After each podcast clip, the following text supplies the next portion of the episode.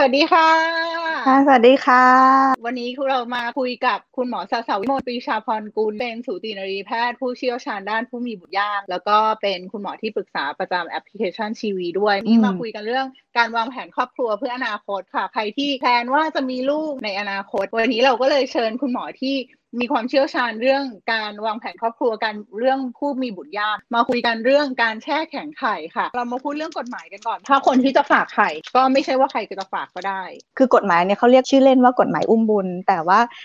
เนื้อหาของกฎหมายอุ้มบุญมันไม่ได้มีแต่เรื่องอุ้มบุญ มันก็มีเกี่ยวข้องกับการคุ้มครองเด็กที่เกิดจากเทคโนโลยีเจริญพันธุ์ด้วย ซึ่งมันก็ยังรวมไปถึงการดูแลเซลล์ต่างๆ ที่เกี่ยวข้องกับการเจริญพันธุ์คือรังไข่แล้วก็อสุจิทั้งหมดด้วย เรื่องที่ 1 ก็คือคนที่จะทำเด็กหลอดแก้วได้ จะต้องเป็นคู่สมรสที่จดทะเบียนสมรสกันแล้ว มาหาหมอ IVF ต้องมีทะเบียนสมรสมานะคะ เพราะไม่งั้นเราหมอจะไม่สามารถให้การรักษาด้วยเทคโนโลยีเจริญพันธุ์ได้ ต้องมี paperwork มา จะแบบจดมาก่อน หรือจดระหว่างการรักษาอันนี้เราก็พอ accept ได้นะ แต่คือต้องมีเอกสารมาให้เห็นก่อนวันที่จะทำการผสมตัวอ่อนอันนี้คือที่คนส่วนใหญ่ไม่รู้แล้วก็ตกใจกัน แล้ว option มันคืออะไรอะ ถ้าฉันยังไม่จดทะเบียน ก็เลยมาพูดถึง option อื่น ๆ อย่างเช่นการแช่แข็งไข่แบบนี้เป็นต้น ซึ่งอันเนี้ยมันก็มีถูกสอดแทรกอยู่ในกฎหมายเหมือนแบบเป็นโน้ตอยู่ในกฎหมายฉบับนี้ว่าถ้าเป็นโซเชียลเอ็กซ์ซิงหรือการแช่แข็งไข่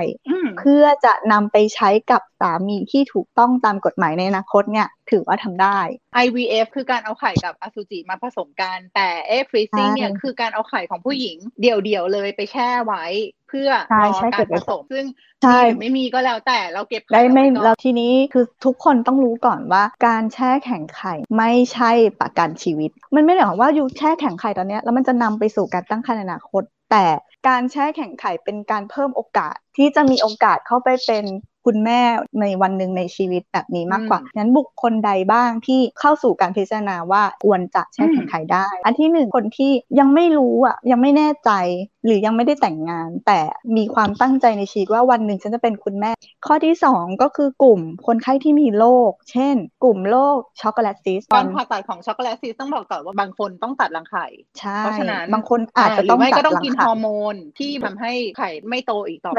เพราะฉะนั้นก็เลยเอาไข่ที่มีอยู่มาเก็บไว้ก่อน แล้วก็อีกกลุ่มก็คือกลุ่มที่เป็นมะเร็ง แต่ไม่ใช่มะเร็งที่เกี่ยวกับลูกรังไข่นะเป็นมะเร็งอื่น ๆ ที่จะต้องให้เคมีบำบัดรังสีรักษา แล้วอาจจะมีผลกับไข่ทำให้จำนวนไข่รังไข่เนี่ยมันลดลงหายไป อีกกลุ่มหนึ่งที่จะไม่พูดถึงไม่ได้เลยก็คือคนที่จะทำการข้ามเพศ คิดไว้ไม่แน่ใจ แต่ทีนี้เขาอยากจะ preserve โอกาสที่จะมีลูกด้วยไข่ของตัวเอง เพราะว่ากลุ่มที่จะข้ามเพศเขาต้องตัดมดลูกรังไข่เนาะเพื่อจะ take ฮอร์โมนเพศชายอะก็อาจจะมาเก็บไว้ก่อน แต่คือก็อย่างที่บอกว่ากฎหมายมันต้องมีทะเบียนสมรส แต่ใครจะไปรู้ เพราะตอนนี้กฎหมายคู่ชีวิตของเพศเดียวกันกำลังเข้าสู่สภา ใครจะไปรู้ว่าอีกหน่อยกฎหมายฉบับนี้มันจะเปลี่ยนไปในทางไหน อันนี้เป็นกลุ่มใหม่ที่เราจะพูดถึง ว่าอาจจะเป็นกลุ่มหนึ่งที่เข้ามาใช้บริการ potential เรื่องต่อไปมันก็จะมีคำถามที่พบบ่อยๆเอ้ยหมอเราเก็บไข่เนี้ยมันทำให้ไข่เรามันหยุดทำงานก่อนวัยป่ะก็ต้องไปอธิบายถึง basic ปกติรังไข่เราเหมือนเป็นกลุ่มสมบัตินะเก็บไข่ไว้ซึ่งเกิดมาผู้หญิงทุกคนมีไข่จำนวนหนึ่งแล้วจะไม่เพิ่มอีกละแล้วในแต่ละเดือนแต่ละเดือนก็จะมีกลุ่มของไข่กลุ่มหนึ่งเขาเรียก cohort of follicle ออกมาทุกเดือนซึ่งกลุ่มนี้อาจจะมีไม่เท่ากันในแต่ละคนแต่ละช่วงอายุ แล้วก็แต่ละเดือนก็ไม่เท่ากัน ซึ่งถ้าในรอบธรรมชาติมันก็จะตกไปใบเดียวแล้วที่เหลือที่มันออกมาก็ตายไปทั้งหมด เราจะเอาไข่กลุ่มนี้แหละที่ปกติเราไม่ได้ใช้เนี่ยเอาออกมาใช้ ฉะนั้นก็แปลว่าเราไม่ได้ไปแย่งไข่ในอนาคตมาใช้ แต่เป็นไข่ที่เราพึงมีพึงได้ แต่มันไม่ได้ใช้ทั้งหมดอะออกมาใช้อายุที่ recommendation ก็คือ 20 ต้นต้นถึง 30 ต้นต้น อันนี้คือ the best แล้วก็ถ้าตามสถิติแล้วอายุพีคของคุณภาพไข่มันอยู่ที่ 32 ปี พอหลัง 32 ปีไปแล้วเนี่ย มันจะค่อยๆ ลดลง ก็คือหมายถึงว่าไข่ที่มีอายุมากขึ้นเนี่ย มันก็จะมีแนวโน้มที่จะมีความเป็นปกติของโครโมโซมที่มากขึ้น อายุยิ่งน้อยโอกาสก็จะได้ไข่ที่มีคุณภาพสูงกว่าเมื่อเราอายุมากขึ้น พออายุมากขึ้นแล้วสิ่งสำคัญก็คือการเข้ามาพบแพทย์เพื่อทำการประเมินร่างกายก่อน แล้วก็คุยกันในในแง่มุมต่างๆ เช่นว่าเราควรต้องได้ไข่กี่ใบคุ้มไหมใช้เงินเท่าไหร่ นำไปสู่ผลสำเร็จไหมอย่างเงี้ยเป็นต้น เริ่มต้นก็คือไปพบหมอก่อน อันนี้ตอบแล้วเนาะว่าเป็น 20 ต้นต้นถึง 30 ต้นต้นแต่ถ้าอายุมากกว่านั้นต้องมาคุยกันก่อน แล้วก็ทำอัลตราซาวตรวจจำนวนไข่ที่เรียกว่า antral follicle count หรือว่าการตรวจไข่เริ่มต้น แล้วก็การตรวจเลือดดูปริมาณ AMH เจาะฮอร์โมนทั้งหมดนี้จะช่วยบอกเราว่า คุณเหมาะกับการเข้ามาทำการแช่แข็งไข่ที่จะนำไปสู่ความสำเร็จหมายถึงมีโอกาสสำเร็จไหมมันก็จะมีคำถามเอาแล้วจริง ๆ แล้วมันควรไหมอะถ้าไข่น้อยปูมเปล่าคำถามนี้คนไข้ต้องตอบตัวเอง และต้องรู้ข้อมูลบางอย่าง คือเราก็ต้องเล่าอย่างนี้เลยว่าความสำเร็จการแช่แข็งไข่เมื่อละลายออกมาแล้วได้ใช้มันมีอะไรบ้างหนึ่งก็คือจำนวน ยิ่งจำนวนไข่เยอะอายุยิ่งน้อยความสำเร็จก็เพิ่มขึ้น ฉะนั้นก็แปลว่า ถ้าเรายิ่งอายุมากขึ้นเราก็ต้องใช้ไข่มากขึ้น เพราะว่าคอมโมโซมผิดปกติมากขึ้น เรื่องนี้ก็ต้องคุยกัน คือเราอาจจะต้องมีการเก็บไข่มากกว่า1ไซเคิล แต่ทีเนี้ยเราก็ต้องเข้าใจอัตราความเป็นจริงเลยนะ อัตราการรอดของไข่ที่ปกติหลังจากแช่แข็งไปแล้วก็คือประมาณ 80-90%อันนี้แวรี่ขึ้นกับความชำนาญของห้องแลบแต่ละที่ แต่ไม่ควรต่ำกว่า 80%ฉะนั้นแปลว่าถ้าฉันมี 20 ใบ เอามาละลายแล้วเหลือ 18 ใบ 18 ใบนี้หลังจากที่ผสมกับสเปิร์ม อัตราผสมปกติก็คือ 80%หลังจากที่ไข่ฉันไปผสมกับสเปิร์มแล้ว ได้ตัวอ่อนออกมา 14 ตัว จะต้องเลี้ยงไปอีกเพื่อให้ถึงระยะที่ต้องฝังตัวเรียกว่า blastocyst ตัวอ่อนจะหายไปอีกครึ่งหนึ่งก็เหลือ 7 ตัว แล้วก็ควรตรวจโครโมโซมด้วย จะบอกว่าตัวอ่อนส่วนใหญ่ผิดปกติ มันไม่ใช่ตัวอ่อนส่วนใหญ่ปกตินะฉะนั้นจาก 7 ตัว ถ้า you อายุ3ปีตอนที่ you เก็บไข่ตัวอ่อนครึ่งหนึ่งปกติแปลว่า 7 ตัวที่เหลือจะเหลือตัวอ่อนประมาณ 4 ตัว แล้วก็อัตราการฝังตัวประมาณ 50-60%แปลว่า you มีโอกาสมีลูก2คน ฉะนั้นอันนี้คือข้อมูลมันดูเยอะ แต่ว่าเป็นข้อมูลที่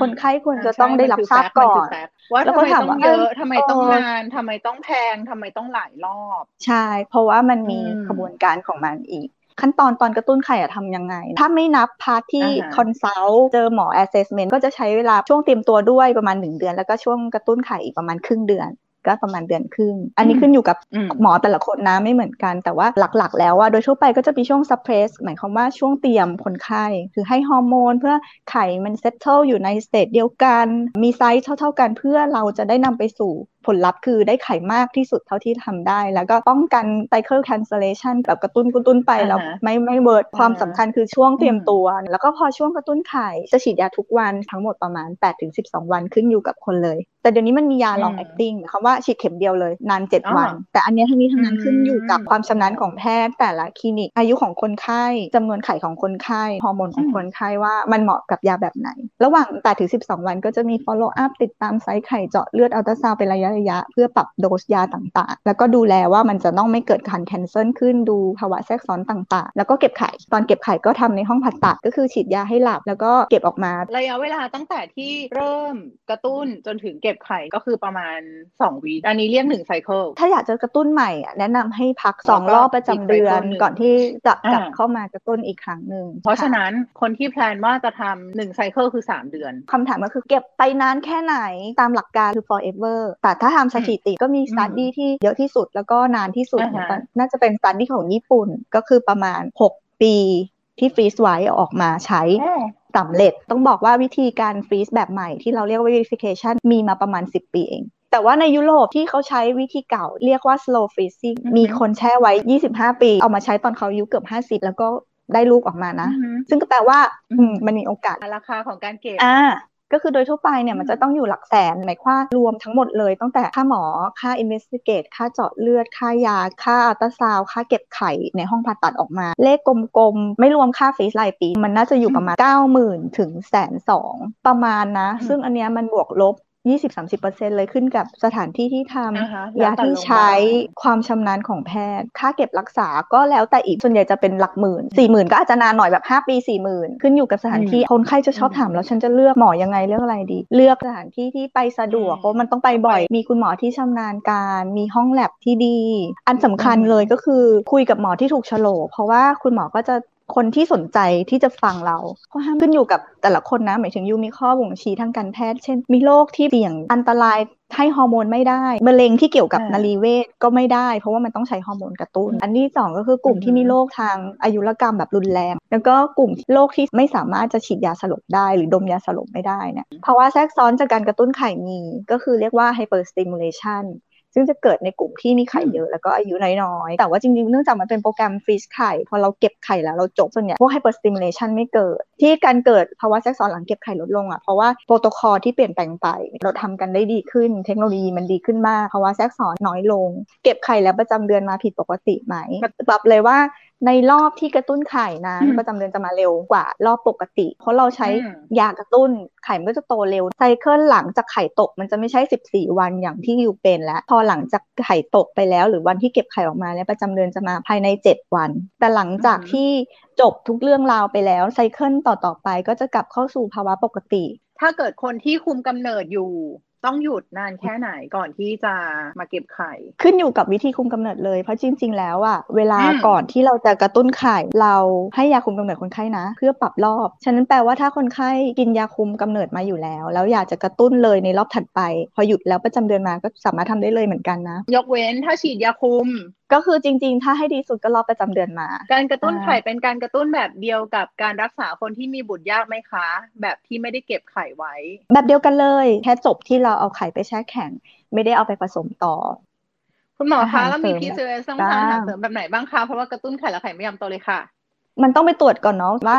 เราเป็น PCO แบบไหนแต่ว่า lifestyle modification ก็สำคัญนะคะ เปลี่ยนใช่ก็คือแบบดูใช่เรื่องเป็นไลฟ์ดูสไตเรื่องพฤติกรรมการกินการออกกำลังกายอันเนี้ยมันมีข้อมูลเยอะเลยทางอินเทอร์เน็ตนะ มีกลุ่มพวก PCOS support group ด้วยคือในต่างประเทศเนี่ย PCOS เป็นโรคอืม common เขาจะมีคน list ของอาหารเลยที่ควรจะทาน แล้วก็ list ของอาหารเสริมที่ควรจะต้องใช้แต่อยากจะบอกนิดนึงว่าทั้งหมดนะไม่ว่าจะเป็นอาหารไลฟ์สไตล์ modification อะมันเป็นไซคิกไซคิกหมายความว่ามันช่วยแต่ไม่ได้ทั้งหมด มันอาจจะต้องรักษาด้วยเช่น การใช้ยา